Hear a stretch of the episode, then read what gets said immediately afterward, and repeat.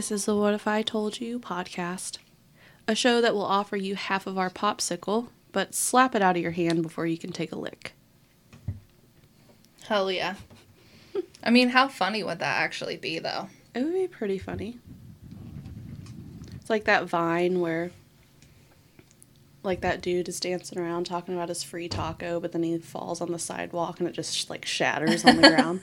yeah.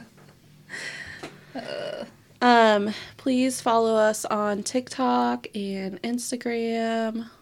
Uh, we have an email, what if I told you podcast at gmail.com. hmm Do those things. Some cool shit happens there, you know? Yeah. We've been trying uh semi hard to post more stuff. It's so Yeah. hard. Social media is so hard. Yeah, and you just, I feel like if we do it too much, it'll seem like we're trying too hard. Here's the weird thing about social media is I looked up like what you sh- the things you should do to grow a social media following on Instagram and on TikTok. And I don't remember exactly how often it said to post on Instagram, but for TikTok, it said you should be regularly posting 3 TikToks a day Absolutely not. every day. And I was like, who the fuck has time to create three TikToks a day, seven days a week? 21 TikToks a week. I know a lot of people like that do social media will set out a chunk of time and just record maybe the entire week's worth of shit Yeah. at once, which I actually kind of did last weekend. I was Dakota was mowing and I was waiting on food to bake in the oven. So I just created like 9 TikToks and I slow released them over the week. Yeah.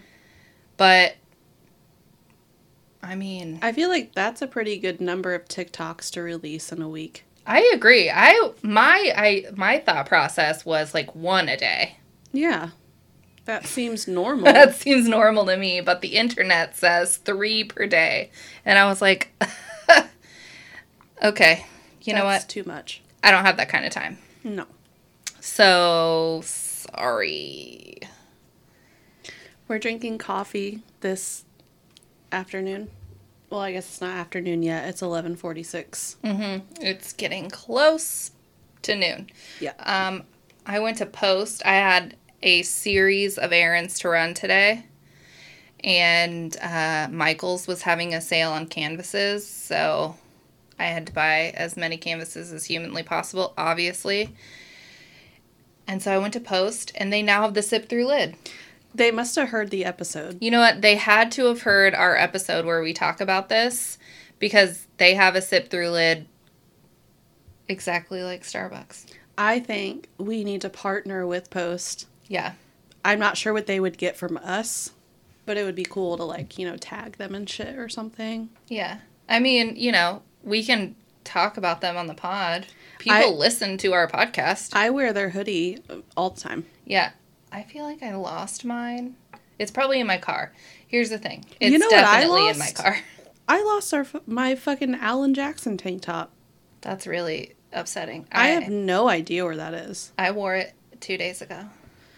Here's the thing. I really love to wear that tank top in public because it says hoochie and coochie. Yeah. And I'm like, hell yeah. We should wear that to like the Cass County Fair. yeah. I haven't been to the Cass County Fair since I was like a child child.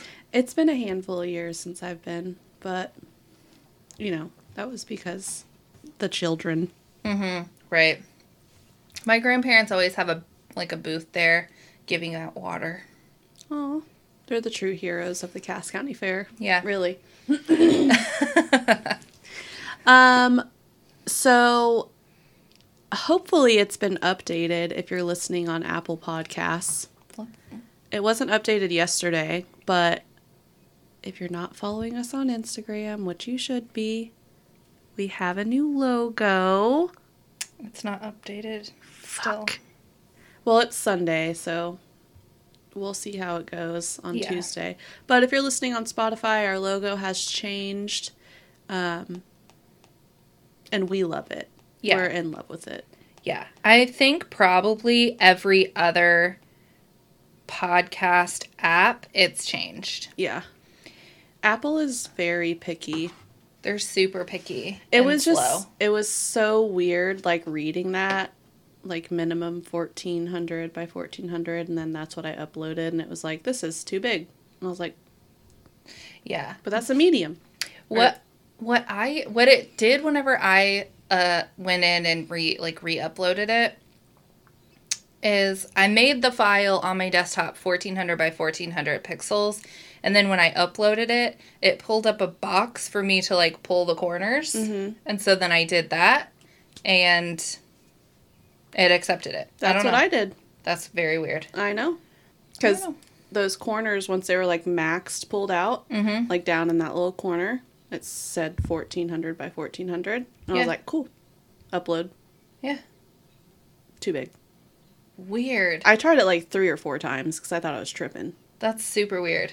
Yeah. But anyways, it should be changed. Um, we hope you all love it because we do. And I don't know if I'm gonna say her name correctly, but um, she's an amazing digital artist on Instagram that we found. I did put her handle at the bottom, but it would be really helpful at this point too. Yeah. Um, her handle is at Laura underscore Dumitriu. I think that's right, Dumitriu. Yeah, D U M I T R I U. So give her a follow. Um, she does some really cool shit. So. Yeah. Oh, we have a message request. Weird. Oh yeah. So Laura, thank you so much. You are a precious human being, Yeah, such amazing work. Even the rough sketch is dude. fucking amazing. I, I would have accepted that honestly. Honestly, me too. I mean, we could even use the rough sketch for like a sticker. I know. I would I would put that on a sticker and put it on shit. It's super cute. Head over to our Instagram to see the new logo. Um it looks weirdly like us. Yeah. Um, I love it. yeah, it's perfect. Um, now, there's another change. We're introducing you to what is now called Chip's Basement. Um, due to Chip's very unusual thoughts lately, we have changed Chip's Corner to Chip's Basement. And we'll just start with the first weird fucking thing he sent us. Well, this isn't weird, but he did say lightning strikes um, in the same spot quite often. So, Hmm. y'all better watch out. And, uh, in case you were wondering, because I'm sure everyone was wondering, um, skull dust smells like Fritos. This makes me want to question the people at Fritos. Yeah, um, I don't know who originally put that thought out there. But, and how it got to Chip, I don't know. And how did you discover this? Was somebody just out here with like a cheese grater just like zesting a human skull? And they're like, hmm, this is giving me a Frito vibe. um, will no longer be eating Fritos. In case anyone was wondering. Yeah. Not that I just regularly get Fritos, but. They're great for certain dips, you know. And chili. The Frito scoops. Yeah, I, I usually do f- uh, Frito scoops for my chili. Yeah. Literally anything, if you throw some sour cream and Fritos in it, it's going to heighten the experience. True. Sour cream, for show. Oh my god. All right, so we're going to get into it because we were recording two today, and um, for some reason, I scheduled my grocery pickup for 3 p.m. Rookie.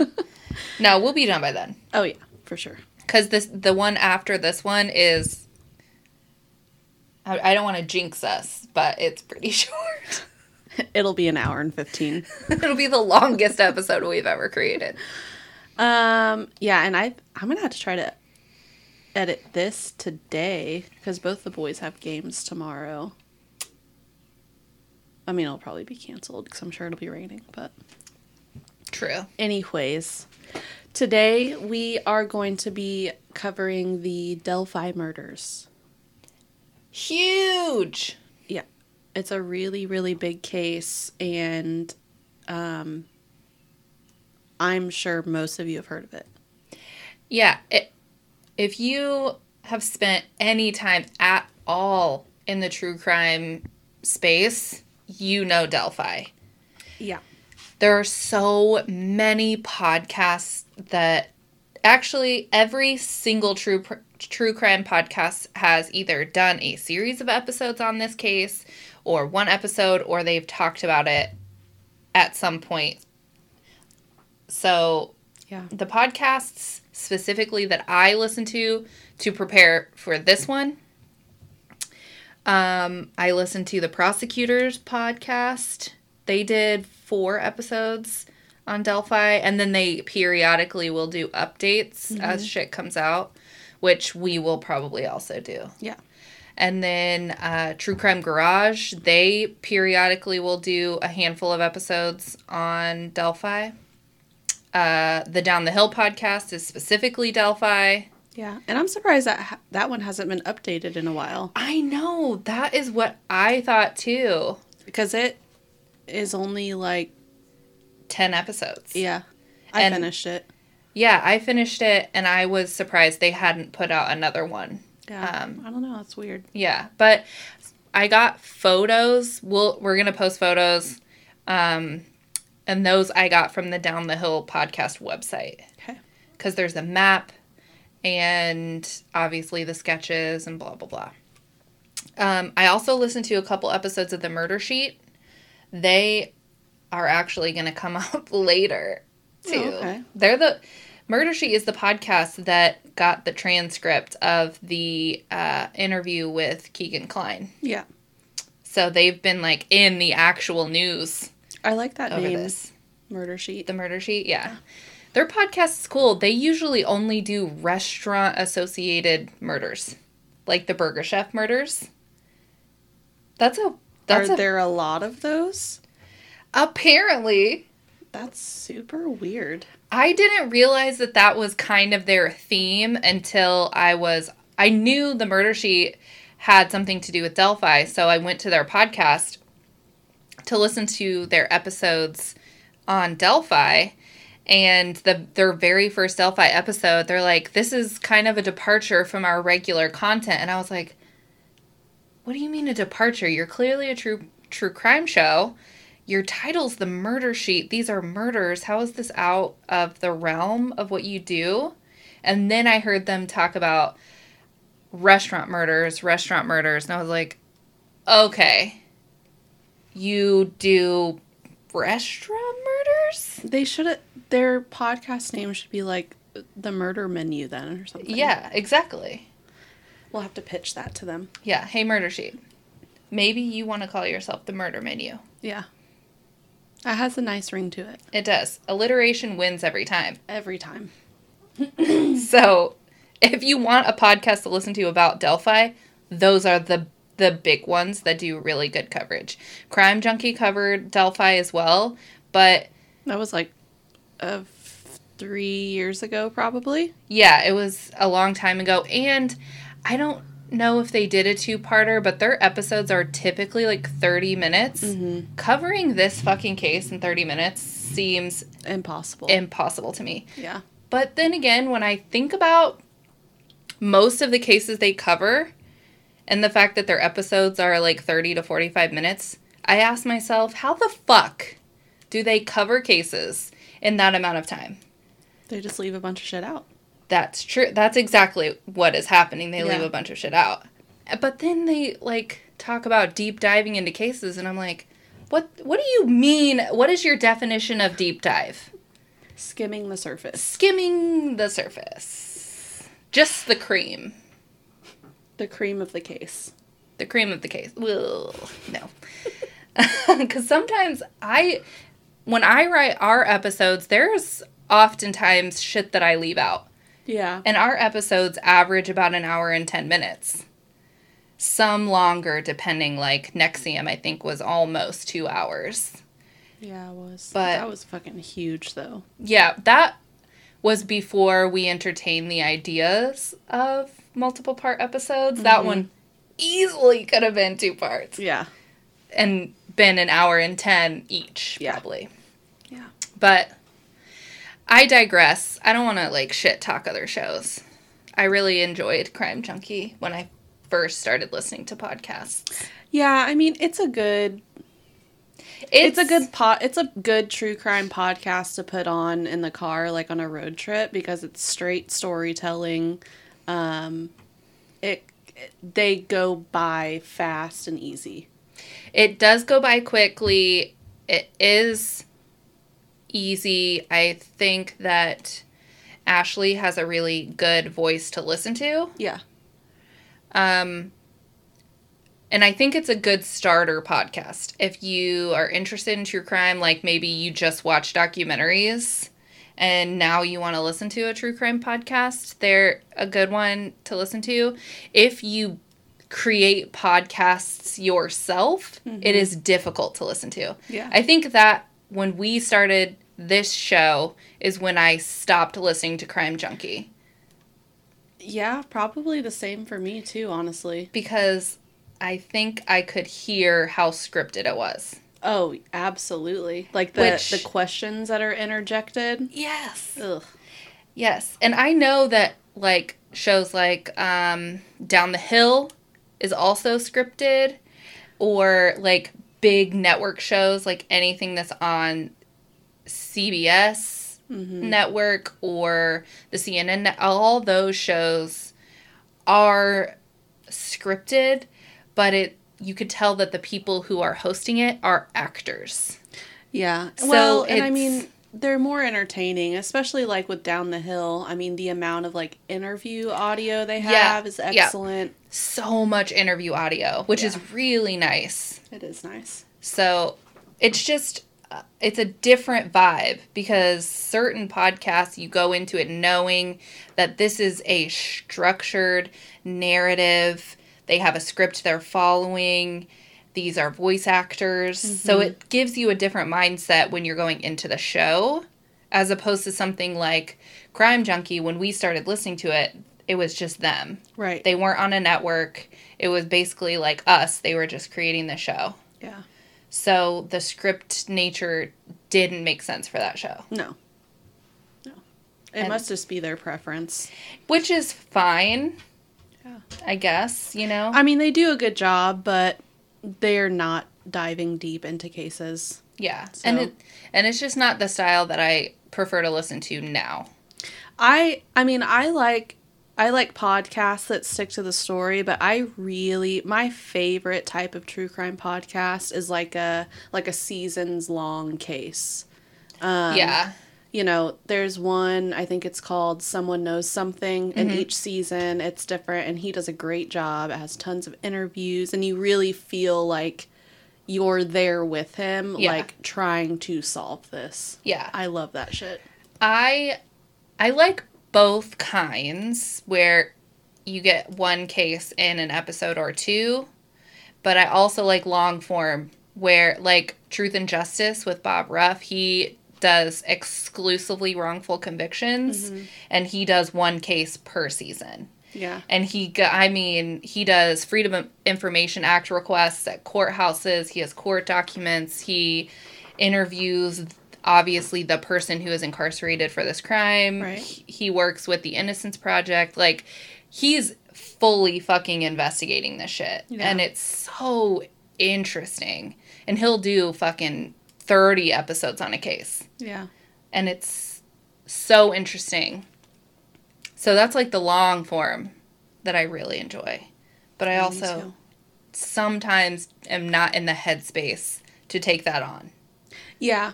Uh, that's, yeah. If you're going to do that, it's hard to jump around to other podcasts. Yeah, cuz I have a semi obsessive brain when it comes to something like that.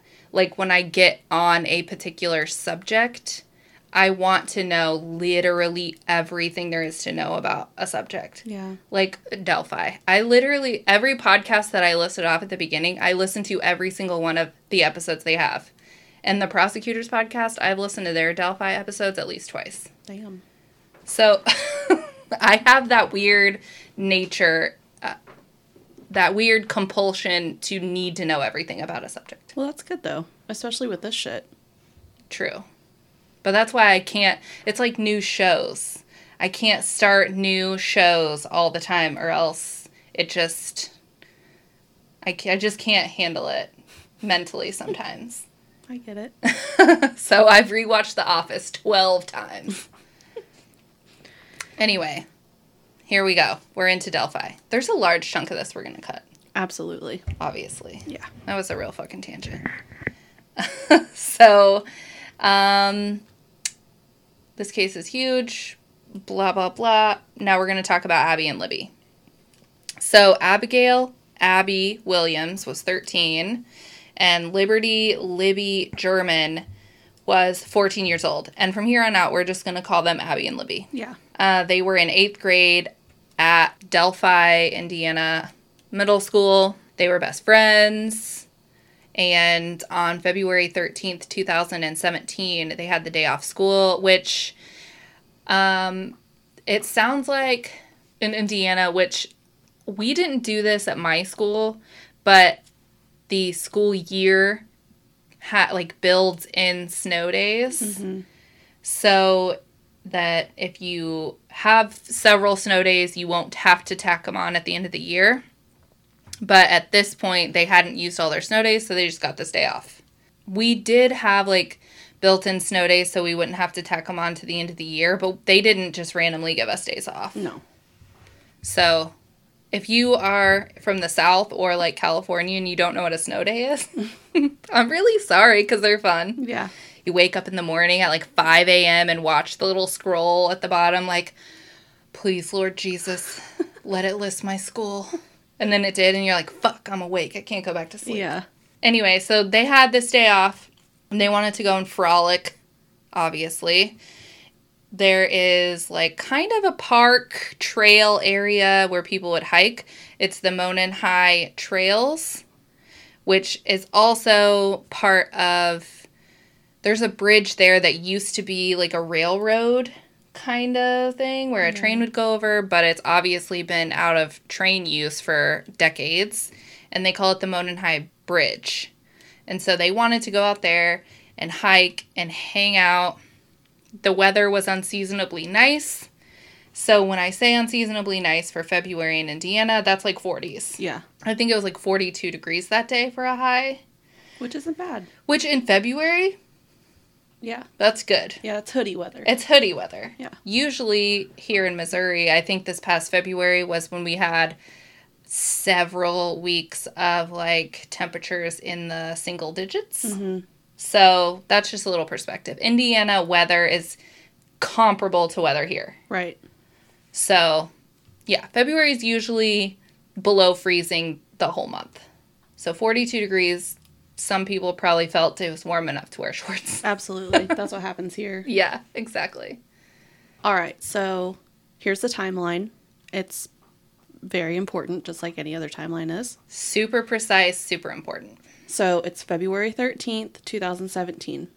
At 1:35 p.m., Abby and Libby are dropped off by Libby's older sister, Kelsey, at the High Bridge. There were apparently a few different trailheads that you could enter from.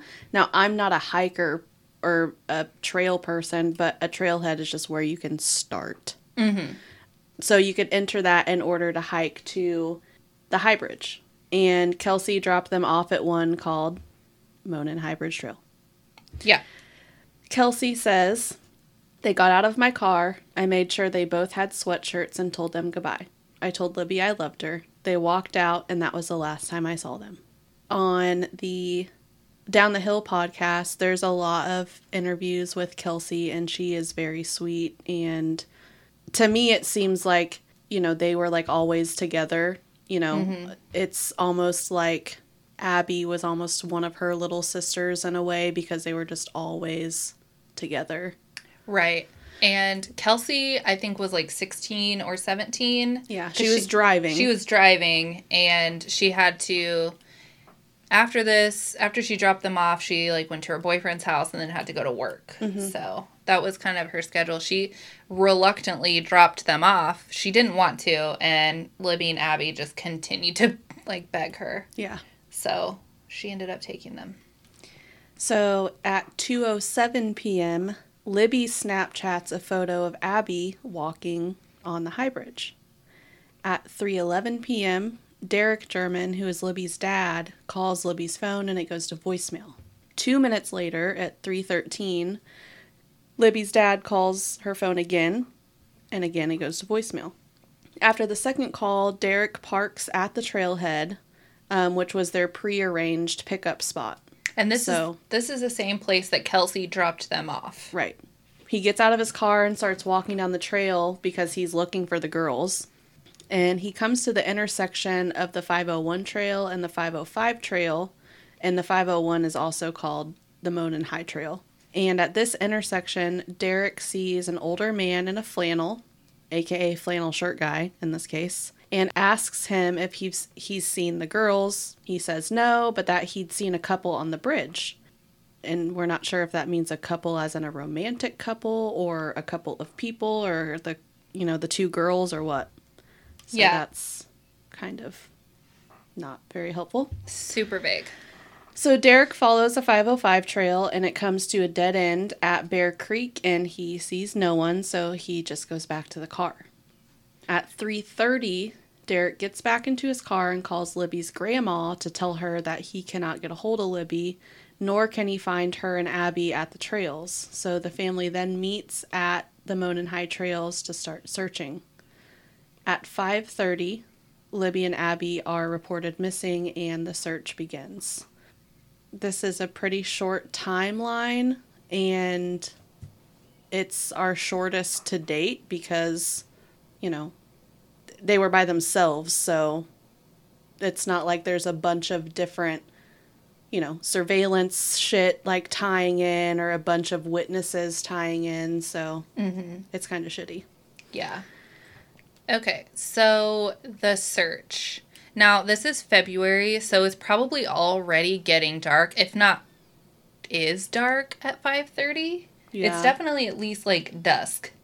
in february definitely Yeah. So after they failed to meet Libby's dad at 3:30, Abby and Libby are reported missing at 5:30 and the community pretty much just converges at the trails and the area of the Monon High Bridge Trail to fan out and search. So in the early hours of the search, the Carroll County Sheriff Tobe Leazenby stated that there was no reason to think that the girls were in immediate danger. Hey, Tobe.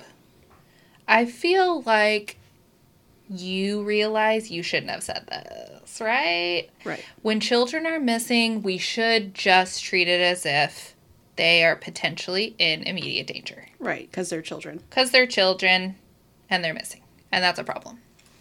Um, but family, law enforcement, volunteers, they searched the area late into the night of February 13th. And then it obviously became too dark for the search efforts to be useful, so it was paused and then resumed the next morning.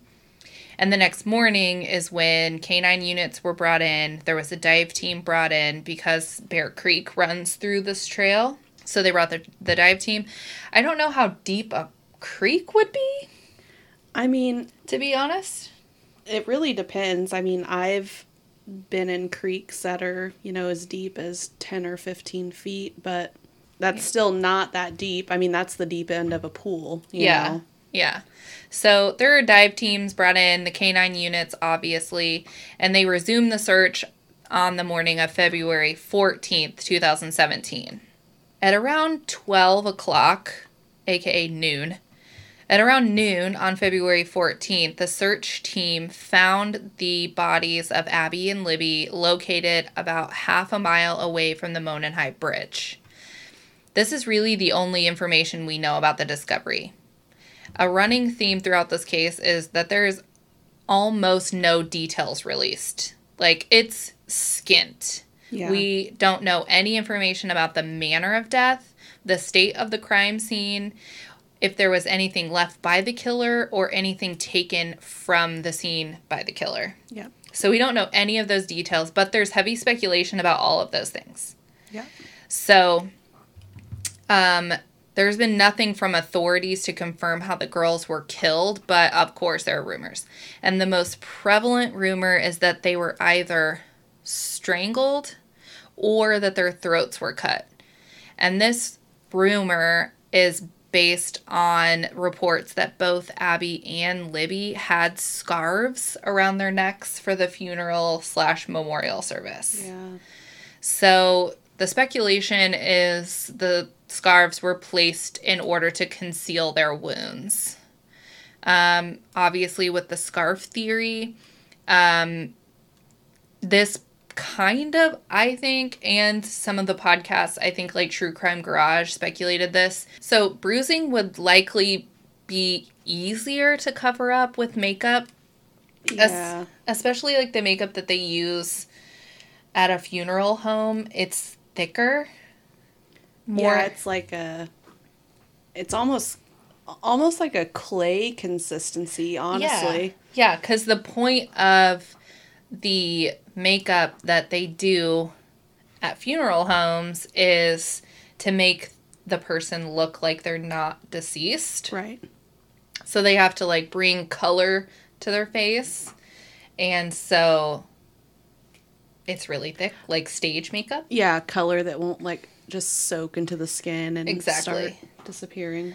So it seems like if it was bruising on their necks, makeup would have likely covered that fairly well, but it would not cover something like cuts. No.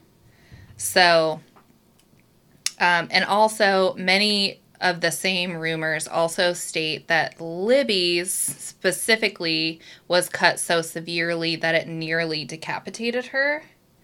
And there are more like parts of the rumors and theories out there that kind of speculate that Libby was in worse shape and that she had more of like that overkill happening, hmm. suggesting that she was being really difficult with the killer. So, you know, pissed him off. And so we have the overkill. Yeah. So, obviously, a cut that severe on her neck would absolutely not be covered up by makeup. No. So that's the scarf thing. It's not confirmed, however. So manner and cause of death still not released or confirmed by authorities. Um, they have stated that there were, quote, signatures left at the scene by the killer. We've obviously not been told what those signatures are, and the original prosecutor in this case stated the signatures were odd and not what you would think. All right, thanks. Cool. I'm super glad you gave us those knowledge nuggets because they're really helpful. It's odd. Yeah. Great. Yeah. Um, but I have heard that some people speculate that the signatures could have been um, like maybe words left at the scene. Yeah, I mean, if they're going to say that it's odd and not what you would think, it's obviously not a literal signature. Right. So, but I mean, it could be words or Yeah. it could be, I don't know, Any some kind man- of object. Yeah, any manner of thing. Yeah. but I I have heard people talk about the potential of like one word being repeated over and over again on, at the scene. Like it's in the woods, so it couldn't be like I mean, I guess it could have been written on a tree, but That seems like a lot of work. And it also seems like if it was written or carved into the tree, somebody could go back to the scene at this point and see it. Right. So Right. that doesn't seem likely. Some people have speculated that maybe it was a word written over and over again on the bodies of the girls, which, what, sure. I don't know. We probably won't know for a while. Yeah, we're not going to know until the killer is caught. Mm-hmm. Honestly.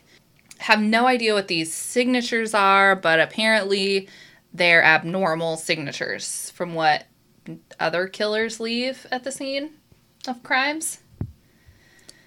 They must be if they're considered odd, but then again, this is a person who killed two little girls, so Yeah, so all of it seems odd. I don't know. Do they think this would surprise us or? I feel like in this at this point we've heard so many stories of serial killers, n- nothing would seem odd No. because it's all terrible and it's all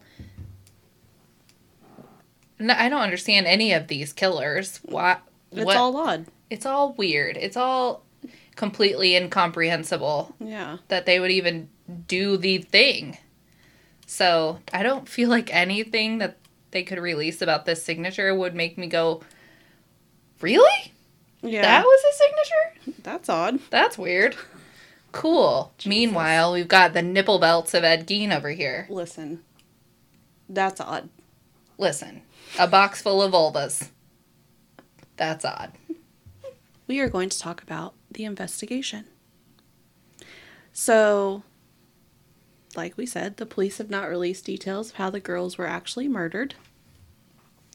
And as early as February 15th, two days after the murders, Indiana State Police began circulating a still image of an individual reportedly seen on the High Bridge Trail near where the two girls were slain and this photograph is very grainy because footage or photographs from crimes are never fucking clear. Yeah, for, you know, the universe is just like, you know, I'm not going to make this easy for you. Yeah. We got to make this a little bit difficult. Yeah, I'm gonna make this picture of this killer look like literally anyone on this earth. Meanwhile, I can snap a photo of the skyline of Chicago from a moving vehicle and it's crystal clear. Yeah. Cool. It appears to be a Caucasian male. His hands are in his pockets and he's walking on the bridge with his head down toward the girls. So a few days later, the person in the photograph was named the prime suspect in the double homicide, obviously. Obviously. On February 22nd, law enforcement released an audio recording where the voice of the suspect, though it is pretty muffled, um, apparently says three words down the hill.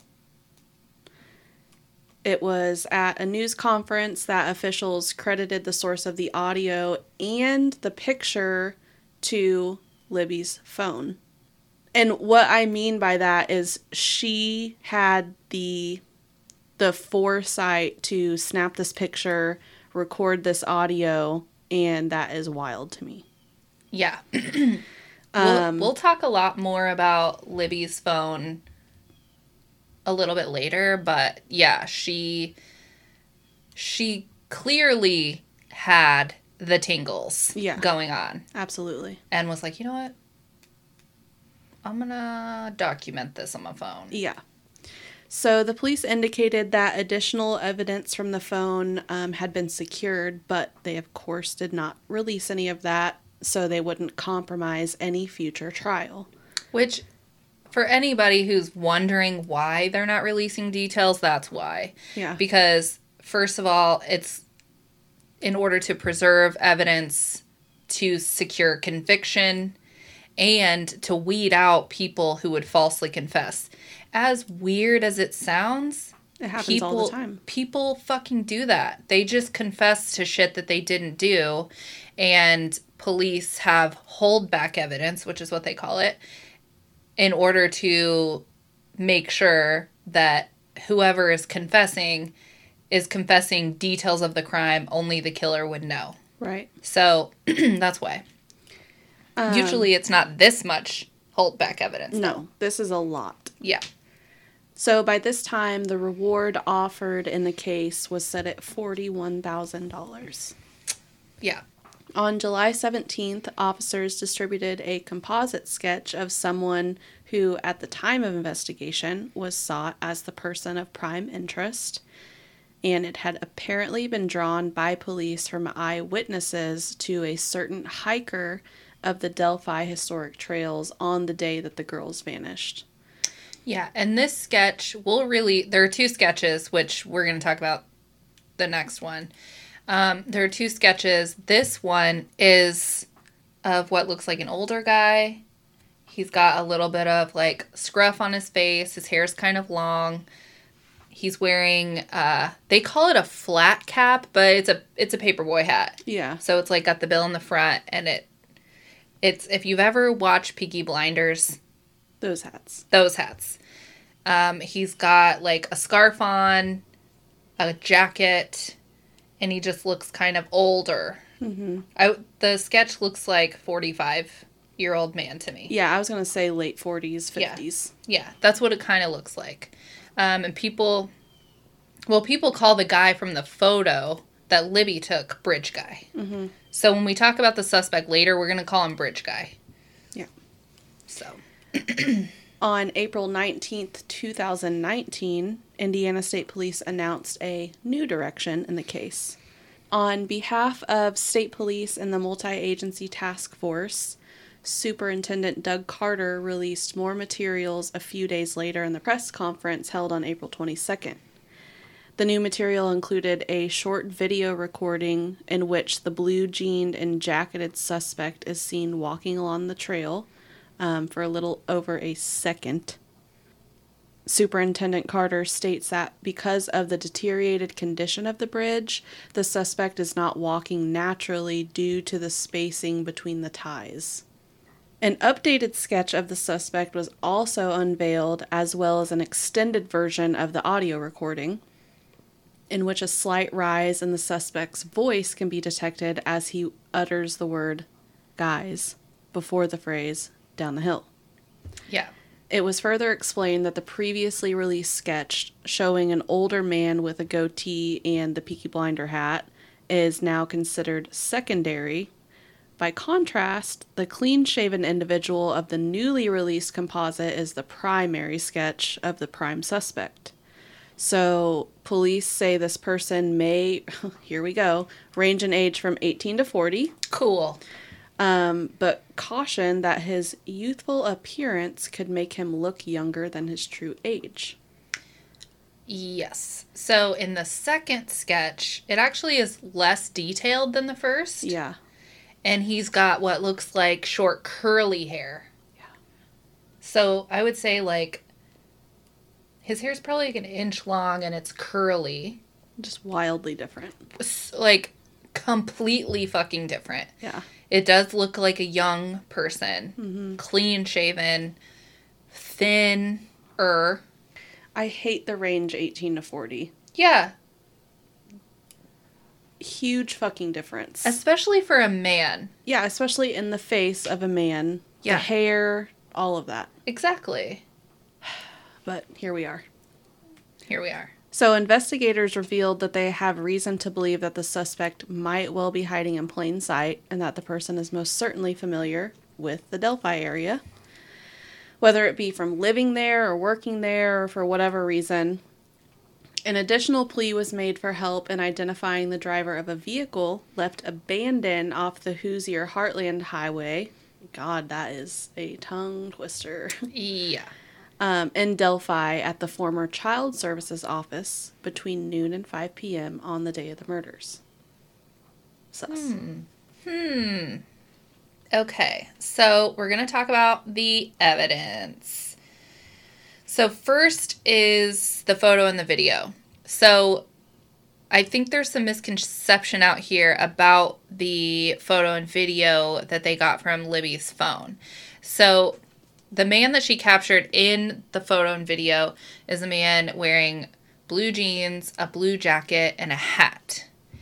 And she a lot of people think she recorded this stuff on Snapchat. How there's even some people that call this case the Snapchat case, but that's not true. She did not record the suspect on Snapchat. She took a Snapchat photo of Abby earlier in the day on the bridge. Yeah.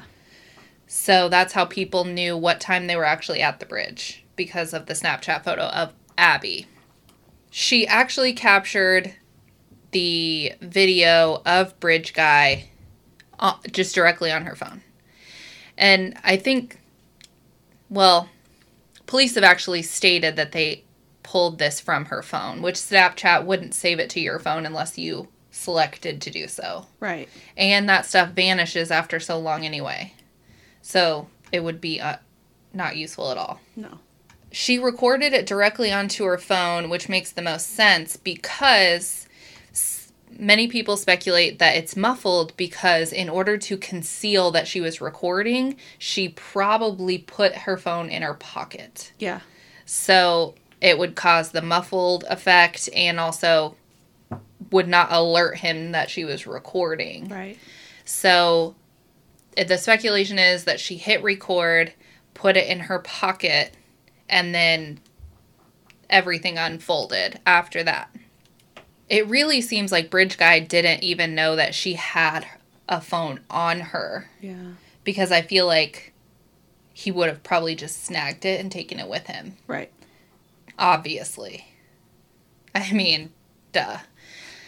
Authorities have been pretty explicit that they have more of the recording that's been released than what has been released. So they've released about one and a half seconds of video, wildly short. Mm-hmm. And many people have criticized them for not releasing more of the video. Obviously, there's like two sides to every coin. If they release too much, then there's, you know, not enough evidence for them to weed out false confessors. But also, we don't know what was captured on this video slash audio because if it was in her pocket, then you would just have audio at that point. We don't know what that is. Which kind of sucks. It does suck, but it's also kind of like what's happening to them during this time. It's probably not something that you want to hear or well, you probably wouldn't see it because she's probably it's probably just recording the inside of her pocket for video purposes, but audio you probably hear it. And Tobe Leazenby, Carroll County Sheriff, he has stated that the crime was not recorded so the phone stops recording at some point. But what are we hearing before the recording cuts off? You know what I mean? Yeah, I feel like like I understand why they're not releasing all of the audio that they have. Yeah. But it, I mean it might help because they release the down the hill part to see if people recognize the voice, but Yeah. if you were if you were caught on a recording muffled saying down the hill, I would have no fucking clue that was you.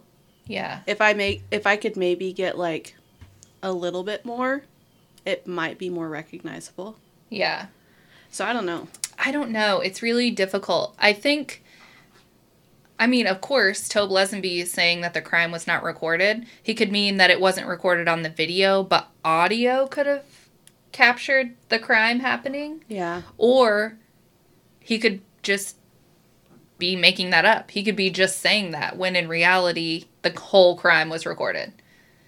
Because, uh, you know, who knows? If my phone battery was at full charge, I could fucking record three hours Yeah. of shit. Yeah. So, who knows?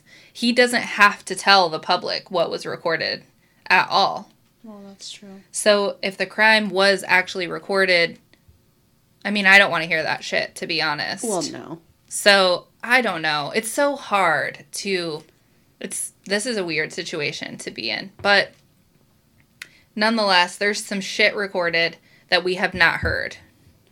Some of the podcasts have reported that the officers who have seen the video footage. So this must have been because, like, at the beginning of the recording is when she captures Bridge Guy like walking towards them and so she hadn't put in her put it in her pocket at that point. But some of the officers have stated that you can see Abby in a part of the frame like turn and look at the phone and that the look on her face is horrifying. Yeah. So they don't know if maybe they saw Bridge Guy earlier on the trails and he freaked them out, and then they saw him again walking towards them on the bridge and kind of knew that he was up to fucking no good. Right. But the officers have reported that the look on Abby's face is one of the worst things they've ever seen. So that's terrible. Yeah. And then the phone goes in the pocket, obviously. So there's a little bit that they have before what we've gotten from them, and then an unknown amount after. Right. It's just crazy. But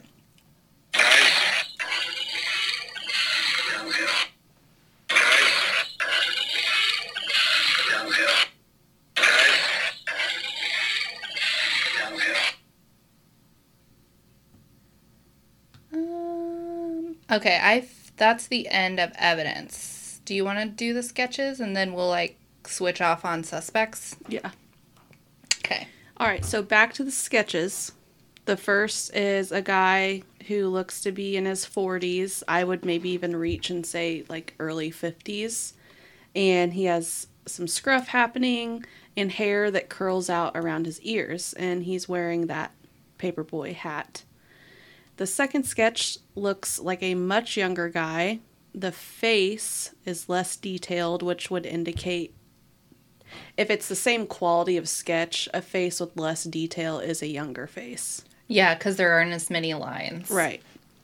Um, and he's not wearing a hat, and the hair is shorter and much curlier. The first one was out for nearly two years until 2019 when the second one was released. And what's weird is the police haven't said to forget about the first sketch, but look at both because the perp is likely somewhere in between.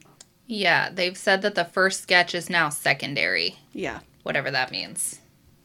So we're just having to use our creativity here and combine those two sketches into what the person most likely looks like. Cool. Another weird thing about the sketches is that according to the True Crime Garage podcast, the second sketch was actually the first one to be drawn, but it was held back and released two years after the other one. Which is weird, right? Very weird. Maybe they were waiting on more solid detail to release it, but like, why release the other one? Yeah, because so yeah, we have like flannel shirt guy who Derek German talked to. He was obviously a witness that has been interviewed. Right. And then there's the couple that he talked about Yeah. that was supposedly arguing at the bridge, and that couple was interviewed, and the arguing couple are also witnesses, and they said that they saw bridge guy, and in they their description was part of the composite that made up the first release sketch of the older guy. So I don't know. And there's another like witness was just a, a woman who was out walking the trails. Yeah. She's also part of the composite sketch, and I think her testimony went to the first composite sketch of the older guy with the hat. Yeah. So those three and flannel shirt guy. I don't know if flannel shirt guy actually saw bridge guy. So I don't know. It's just all weird. it's all fucking weird. Um, we're of course going to post these sketches on our socials. So if you're not following us, do that so you can see them. But police have stated that they believe this guy is between 18 years old and 40 years old, and um, likely looks younger than he actually is. Could be between 5'6 and 5'10 and weigh between 180 and 200 pounds.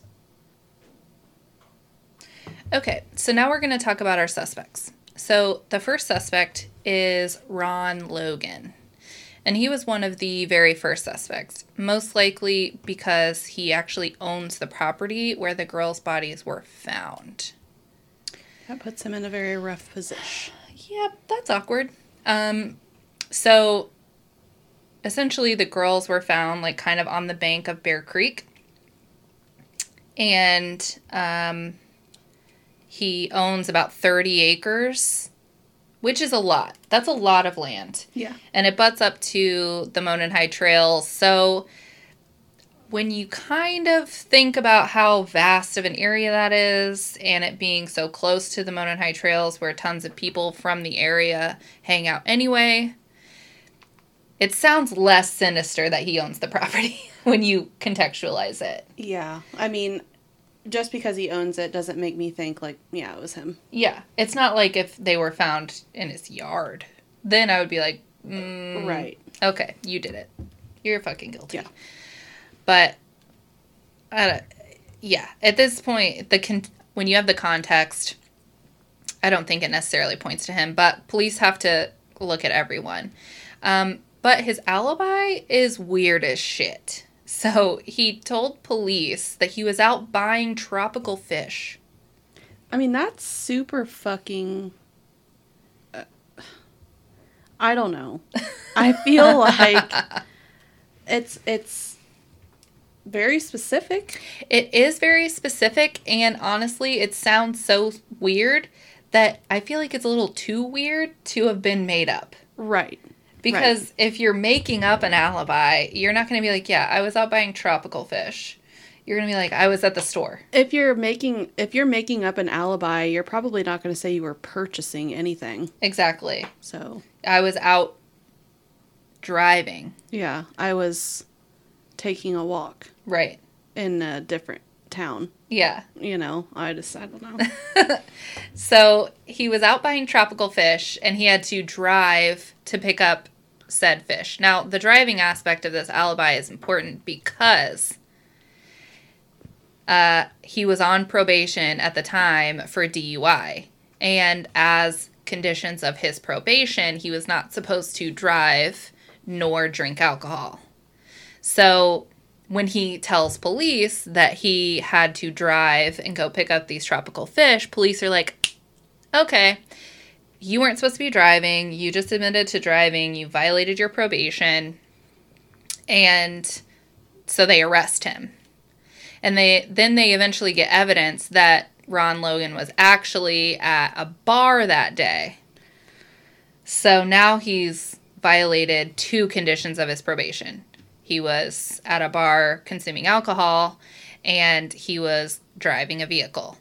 So while his alibi seems to check, it almost him being at this bar pretty much confirms he wasn't at the Monon High Bridge Trail right. during the murders, but he still catches a probation violation, Which is kind of shitty. which is shitty.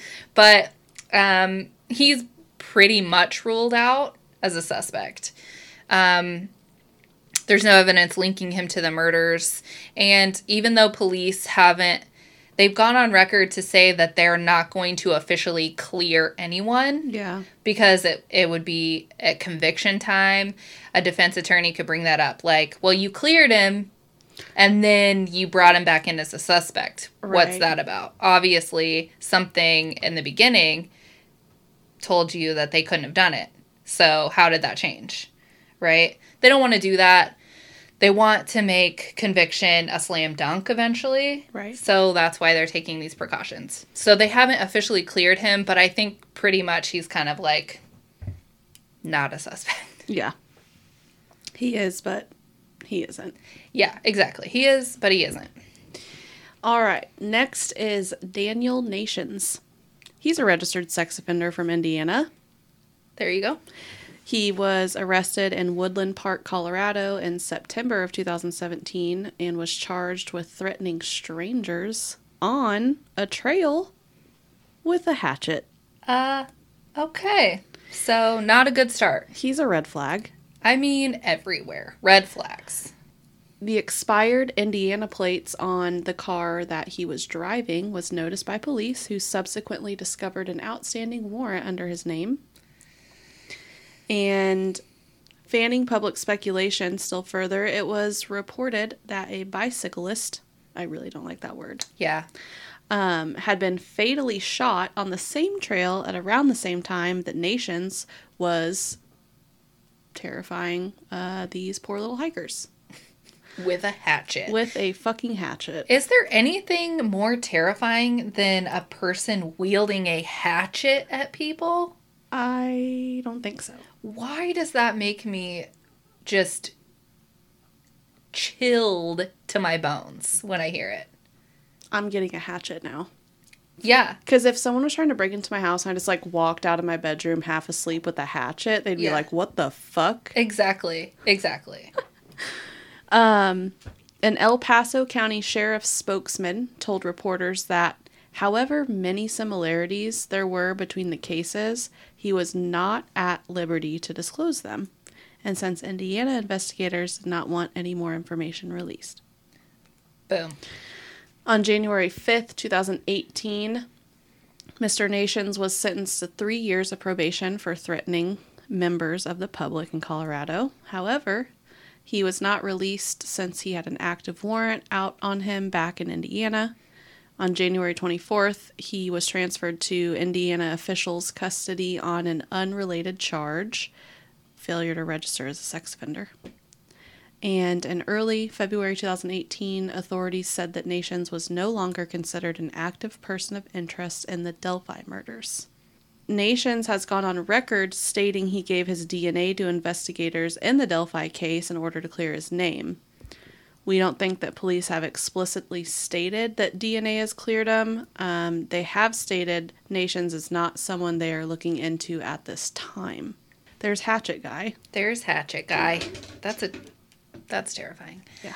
Okay, so now we're going to talk about Paul Etter. Um, so Paul Etter is a guy who was wanted for the kidnapping and subsequent rape of a 26-year-old woman on June 22nd of 2019 in Tippecanoe County. Um, five days later, he was five. Okay, I skipped a date on here because it. So, around the end of July. So, I think this is probably July 28th of 2019. So, we're looking at about two months after the attack. He was surrounded by police in a standoff that lasted five hours, and he eventually died by suicide. So, um, investigators in the Delphi case have requested DNA and other samples from Paul Etter's autopsy. There hasn't been any information released about the results of these samples, but it is interesting that they have requested DNA from Yeah. this guy's autopsy. Yeah. So we don't know any really much more about this. I could have put a lot more in about Paul Etter, but I mean, there are other more compelling suspects. Right. So he's on the table. We don't know anything else about the DNA uh, from his autopsy. Next up, we have uh, Thomas Bruce, two first names. Uh, that's always a sign. Yeah. Um, he formerly worked as a pastor and is charged with fatally shooting a woman and then sexually assaulting two other women. Um, after having ordered them at gunpoint into the back of a room of a suburban St. Louis shop for religious supplies. So this is the plot of a horror film instantly. A hundred percent. This was committed in broad daylight on November 19th, 2018, and of course put him in the spotlight of press. Some noted his being of similar stature, five foot seven, five foot nine, to the then current suspect description in the Delphi slangs. Also, he wears that weird flat cap thing and uh, had a navy blue jacket not unlike the suspect in the Delphi case.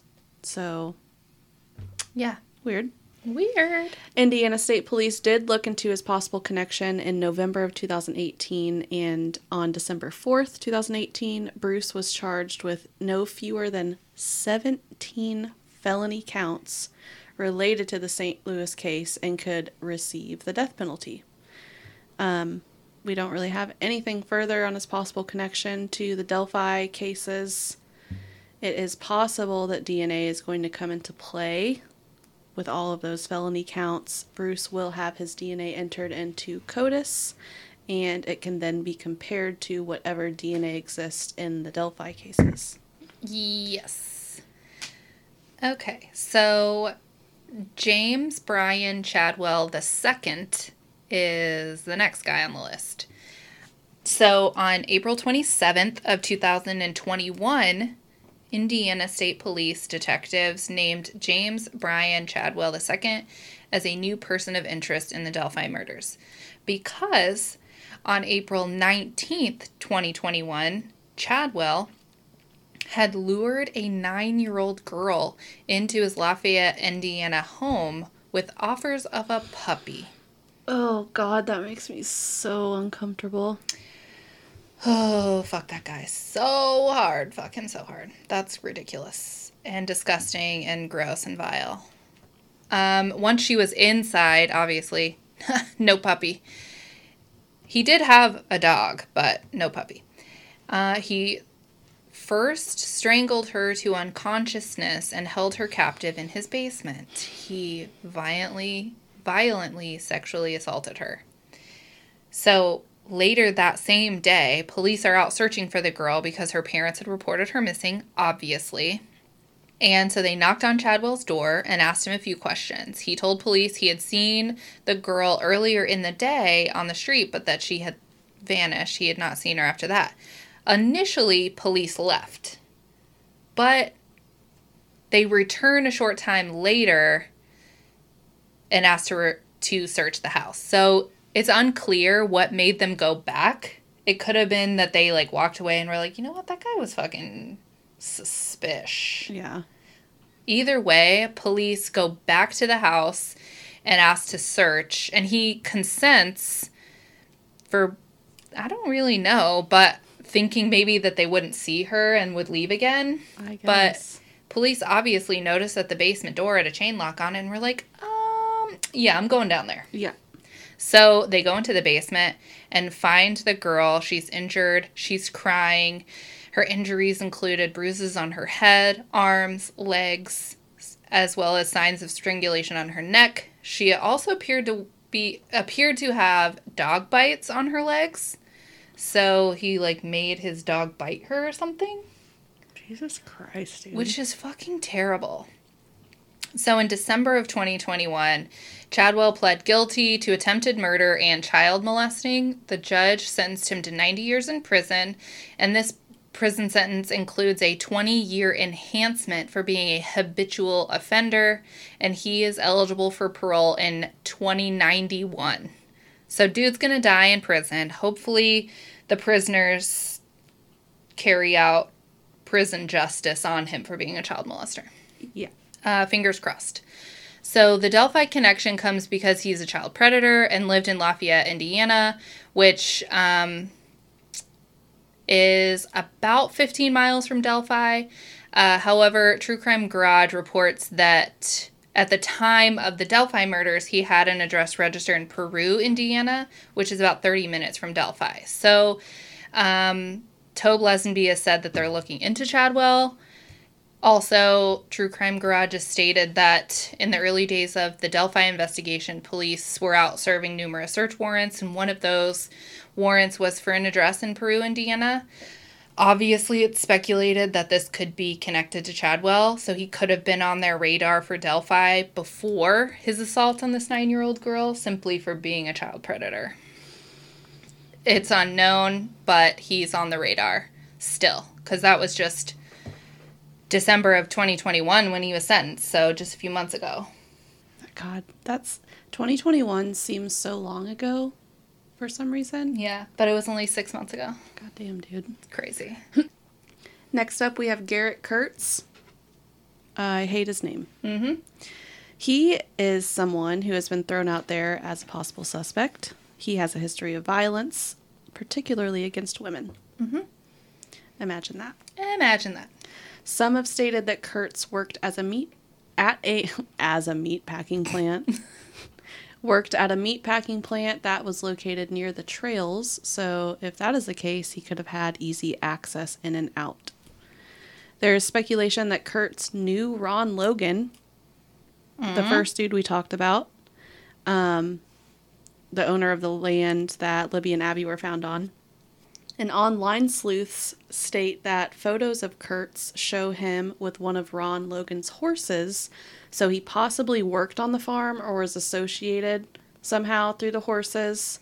Um, on Down the Hill, they talk about how there were like a number of people that kind of hung out on Ron Logan's property, Mm-hmm. which is like weird, but also not weird. You yeah. know, Yeah. I don't think that makes someone a murderer, but No. um, so this would give Kurtz knowledge of the area, and it is widely accepted that the perp likely was familiar with the trails and the bridge, of course. Obviously. Part of Kurtz criminal history includes being a suspect in abducting or attempting to abduct a 14 year old girl. And just a reminder Libby was 14 and Abby was 13. He also attacked and confined his girlfriend at the time. Mm-hmm. Um, her name was Ashley Garth. He was arrested and charged for this crime. Also, a side note Ashley was from Delphi. Kurtz and also Garth, as an accomplice, was convicted of murdering his ex girlfriend, Nicole Bowen. This is very, very confusing. It is confusing. Um, according to the True Crime Garage podcast, Nicole Bowen's body was discovered in a hunting shack wrapped up in a blanket. And it was discovered that Garth had some beef with Nicole, and Kurtz drove Nicole to Garth's home, and a fight ensued between these women. He then intervened and strangled Nicole, and he only strangled her until she fell unconscious, and then he reportedly got tools to kill her. It is heavily implied that she was tortured if there were tools involved. Yeah, that seems to point that way. He would later tell police that he killed her because she had information about his meth operation. Why does this not surprise me? Not surprising at all. He did plead guilty to her murder and was sentenced to 55 years. And he is put out there as a suspect because it's said that he has an unhealthy interest in young girls. But there is no evidence, as far as we know, that links Kurtz directly to Libby and Abby. Yeah. So, who knows? Um, and our final suspect we're going to talk about is Kegan Anthony Kline.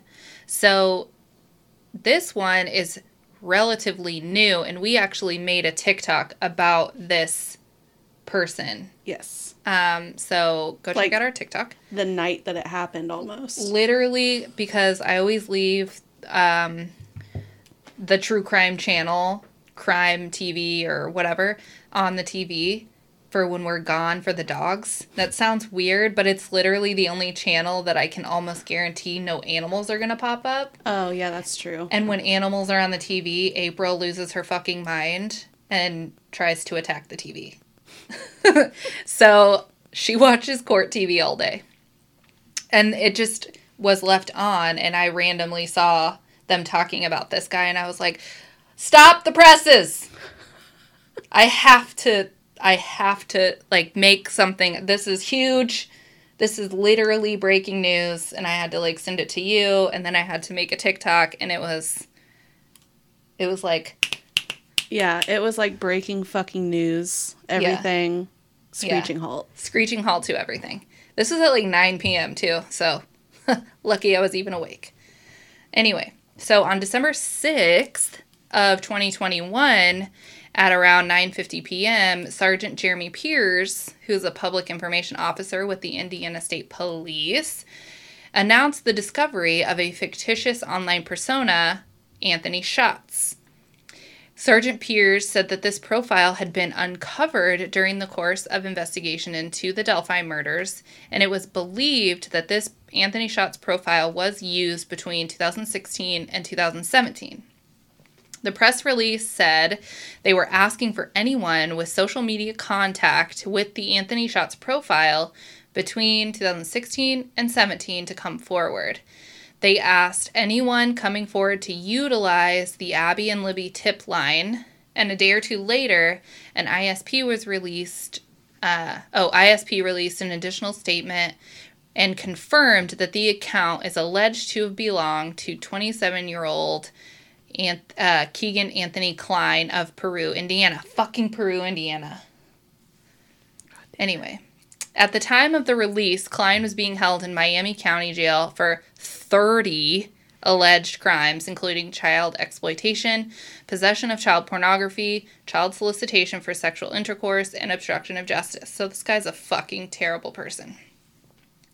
He set up the fake social media account in which he used photos of an unknown male model to catfish potential underage victims. Ugh. Kelsey German, Libby's sister, said of Kline being a potential suspect, quote, I think in the past there were names put out in in the media that was more the media putting them out there, but I think this is the first time we've ever seen police put out any sort of name about a potential suspect.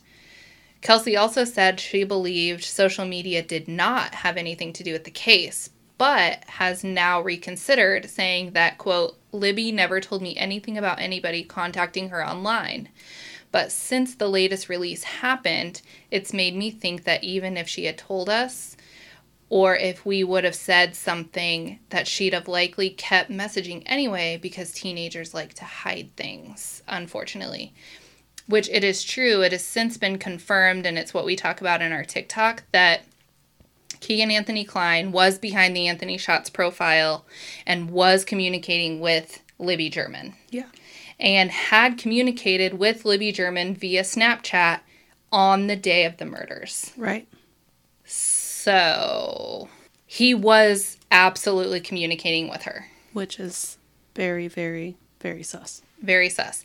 And um, the Murder Sheet podcast actually got their hands on the transcript of interviews with Kegan Kline that police did and many major news outlets have talked about it. They've been part of disseminating the information that Klein is actually the Anthony Shots profile and had been communicating with her on the day of her murder and prior to that for probably several weeks. Yeah. So the Murder Sheet podcast is like directly involved now. Damn. Which is crazy. Um, let's talk about DNA. Is their DNA? Police have not stated explicitly what was found and what was not found at the crime scene and they have not stated how Abby and Libby were found nor the cause of death. So, a lot of us are probably wondering is there DNA? First, during the early days of the investigation, it was said that police were collecting DNA sam- samples from potential suspects. And the logical brain would think if they're collecting DNA samples, there's probably DNA to compare it to, or they're just hoping that there is. Right, exactly. Second, Daniel Nation stated on the record that he provided his DNA to police in order to clear his name. Of course, we have to consider veracity of anything Daniel Nation says um, because he's a terrible person and he isn't exactly credible. Right.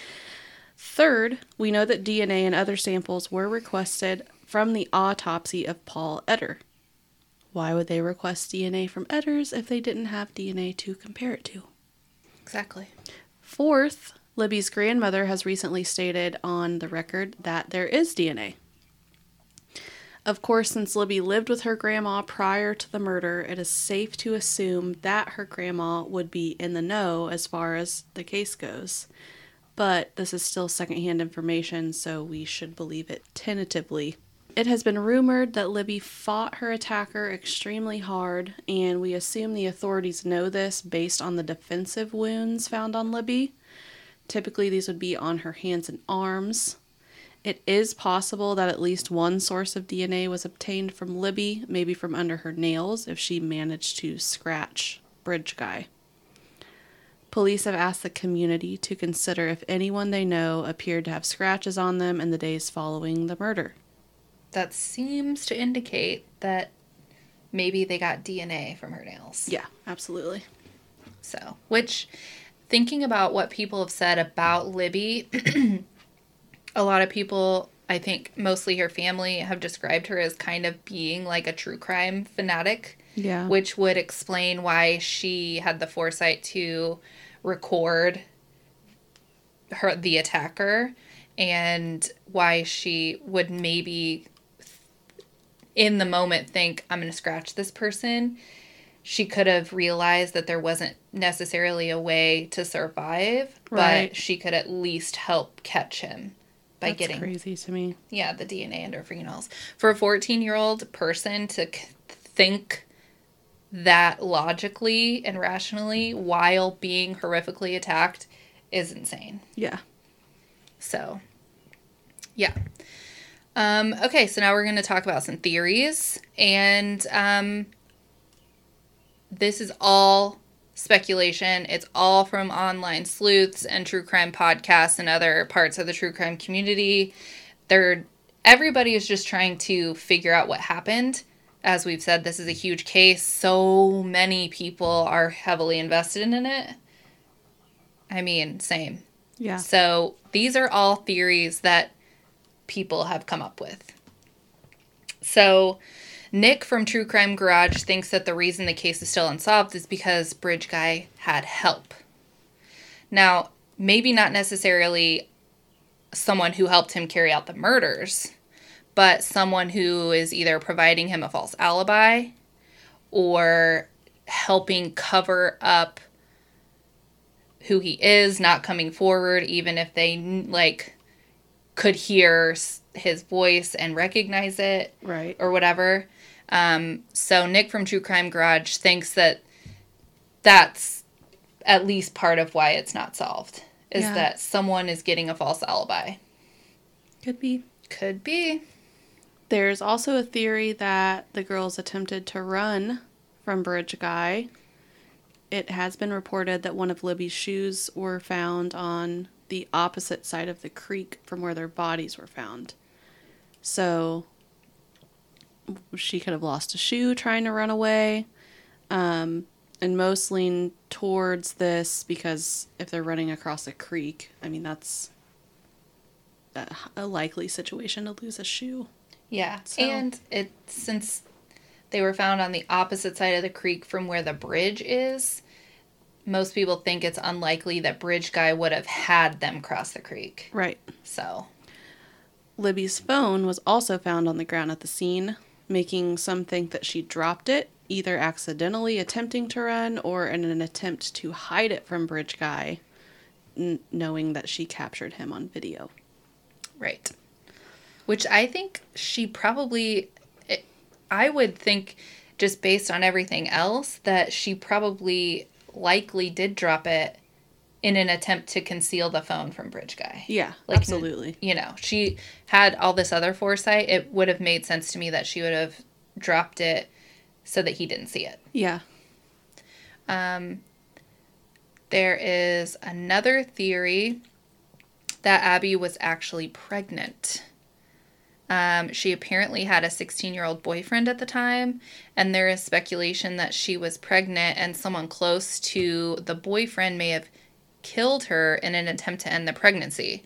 This one seems highly unlikely to me because it just It's a reach. it's such a reach. Yeah. I mean, lots of 13 year old girls have boyfriends.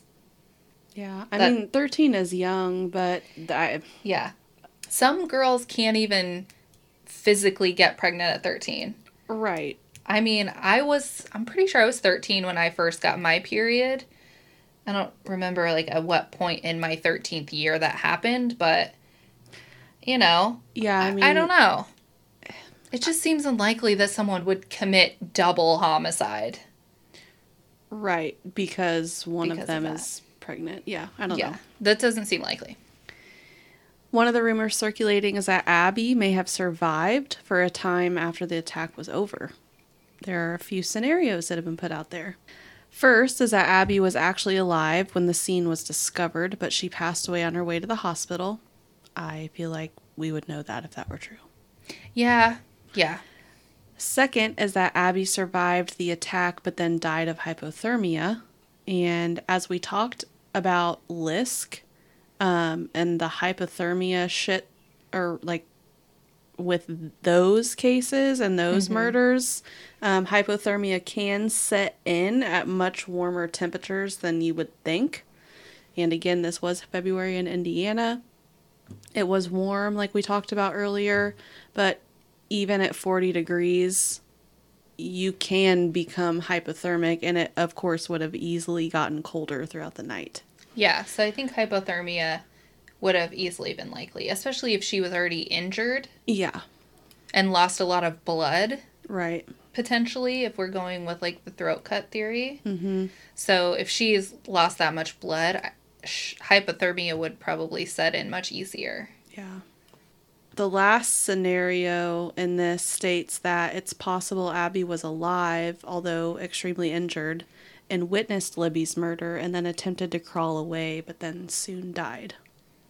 But those are things we're just not ever going to know. Right. So, I mean, it's possible that based on the autopsy, they could determine, like, say the hypothermia one, that could be determined in autopsy. right. If she died several hours later than Libby, yeah. they would be able to determine that. But, like, this one, if she passed away minutes after Libby, they Right. wouldn't be able to say that. No. And obviously, if she was alive when they discovered the scene, that obvi- would be obvious. Right. And then she died in an ambulance on the way to the hospital. There But- would be no reason for them to not release that information if it were true. And um, people would know if there was an ambulance brought to the scene. Yeah. So that one pretty much is out. There's also a lot of speculation as to whether Bridge Guy took the girls to a second location where he committed the murder and then moved their bodies back to the Monon High Bridge Trail area where they were discovered right around Deer Creek. Um, Could be.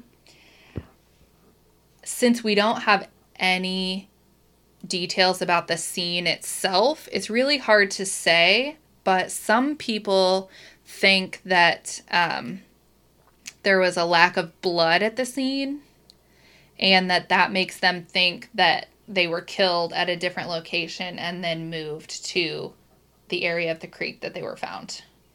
Yeah.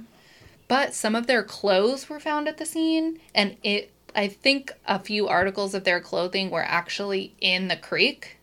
Mm. So that kind of is a weird scenario if you like why would their clothes be there if they were taken to a different place and killed? Right. There's just so many things that are so weird about this case. Yeah. So I don't even know. I don't I don't know. I don't know. So that's all the theories that we're going to talk about. There are endless theories, and if you want to explore those, get on Reddit. Yeah. Um, and if you have any information that you feel is pertinent pertinent to this case, um, you can call the toll free tip line at 844 459 5786, or they prefer you email the tip email, which is all spelled out Abby and Libby tip at C A C O S H R F dot com. So that's an abbreviation for Carroll County Sheriff. Right. So obviously we'll post that in our sources and on our socials. So here's just a little tidbit of things. In a response to a request from Libby's mom, home homeowners across central Indiana have had orange lights installed on their front porches, both to commemorate the girls as well to indicate that the murderer remains at large. That's interesting. Yeah. In August 2017, the families announced their plans to build a sports complex for Delphi in memory of the girls. A nonprofit organization, LNA Park Foundation, was formed to, quote, celebrate and commemorate the lives of Libby German and Abby Williams by creating a place for the appreciation of nature, art, play, and athleticism for generations to come. A site was procured a mile north of Delphi, and in the years following the girls' deaths, continued progress has been made on the development of the memorial park. In 2020, the LNA Park Foundation was named a recipient of the NBA All Star 2022 Legacy Grant. So that is very cool. Super cool. Um, so yeah, I th- I don't know that I have a final thought. No. I don't have I don't have any thoughts because I am confusion. Yeah. So um, this case is huge. As we've stated throughout, you can find endless amounts of content on this case. Um, but it does feel like we could be on the brink of solution. We are literally tracking this case 24 hours a day via our Google alerts. So the instant there is a break, we will drop everything we're doing and update our coverage. Yeah. We'll leave work if we must. I will drop literally everything. Mid conversation at work, I will walk out of the building. Yeah. Uh, we will get fired for this, Straight up for the cause. for the cause. All right. Well, that's all. Um, we hope you enjoyed. Mm-hmm. And please, please give us a rating, five stars, preferably. Please. Write us a little review if you have the option to do so in whatever app you're listening to us. That'd be great. If you're not listening to us in Apple Pod because you don't have an iPhone, just go ahead and get an iPhone and then write us a review. Yeah. Or steal someone else's iPhone and write a review on their app. Yeah. How about everyone you know, if they have an iPhone, look us up on their podcast app, download it, and then write us a review. Yeah, that'd be real great. So, Um, obviously, shout out to Laura for a beautiful new artwork. Uh, you can find her Instagram handle at the beginning of this episode. So just go all the way back, listen again, write down her IG info from the beginning. Uh, as always, Ariel is the light of our lives. She wrote our music. Um, and that's all. So please be kind to one another. and stay weird. And goodbye. Goodbye.